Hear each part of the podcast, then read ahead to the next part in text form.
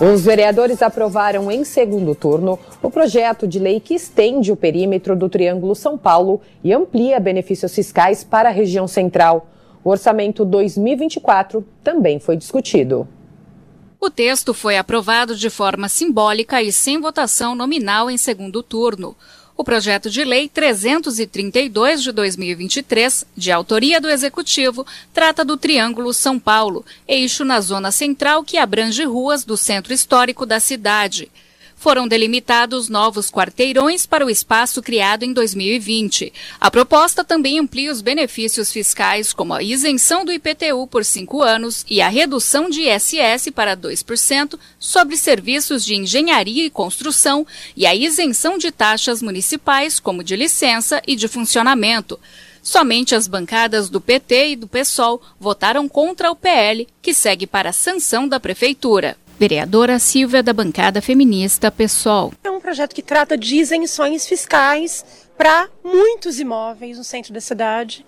Isso significa abrir mão de receitas, de recursos públicos que podem, poderiam ser revertidos em políticas públicas exatamente para garantir é, habitação de interesse social no centro da cidade e política para a população em situação de rua. Então, nós somos contra essa farra das isenções fiscais no centro. O vereador Fábio Riva, do PSDB, líder do governo na Câmara, falou da importância da aprovação e destacou que será bom para todos. A gente vai poder manter né, um incentivo a quem já está com a sua atividade econômica lá aqui no centro, também trazer novos investimentos, né, tanto na parte de gastronomia, como da própria economia, as empresas, habitação.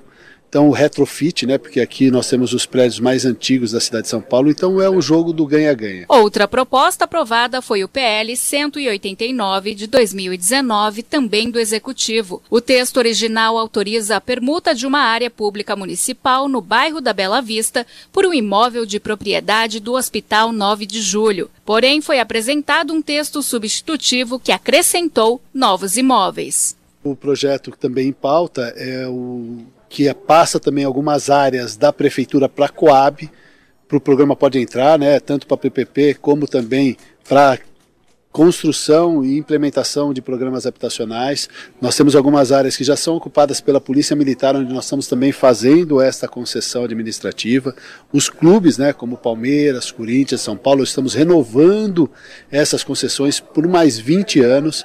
Então são ajustes que a gente está fazendo, inclusive na própria legislação já existente, na prorrogação, na concessão e também em alguns casos de alienação de alguns bens públicos que perderam a finalidade pública. Então por isso a prefeitura pode fazer essa, a Câmara está autorizando essa alienação. Esse acréscimo foi contestado pelo PSOL, que voltou contra a proposta, que segue para ser sancionada pelo Executivo. Vereador Celso Gianazzi, PSOL. O projeto, por um motivo ou outro, não foi votado naquele momento e hoje ele chega em 2023 com 196 imóveis. Então, de 1 para 196. E o mais grave de tudo é que o, o substitutivo chegou agora há pouco.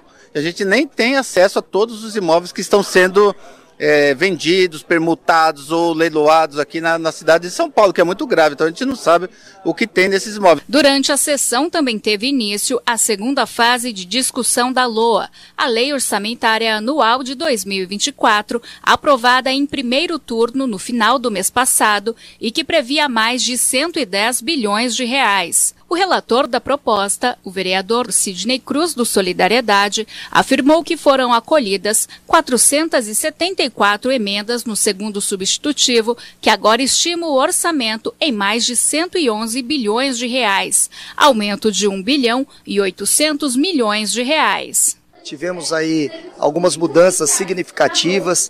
Vamos é, aprovar daqui a pouco um substitutivo, por exemplo, para a Secretaria das Subprefeituras com mais 380 milhões de reais, toda a ação da SMADES, ação social, a função social, com mais 360, mais 360 milhões de reais, na cultura, por exemplo, com um aumento de 106 milhões de reais, descentralizando as ações, fomentando ações culturais nas periferias da cidade de São Paulo.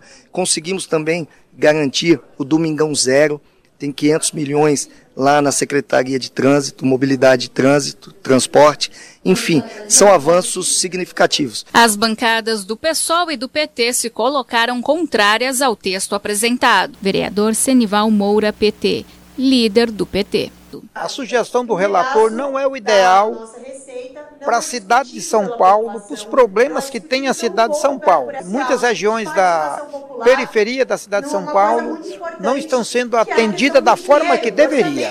Então, foi esses os problemas que apontei e que sugeri que deveria ser, essas regiões requerem uma atenção especial, que neste momento, infelizmente, o relator não conseguiu dar essa atenção para essa população.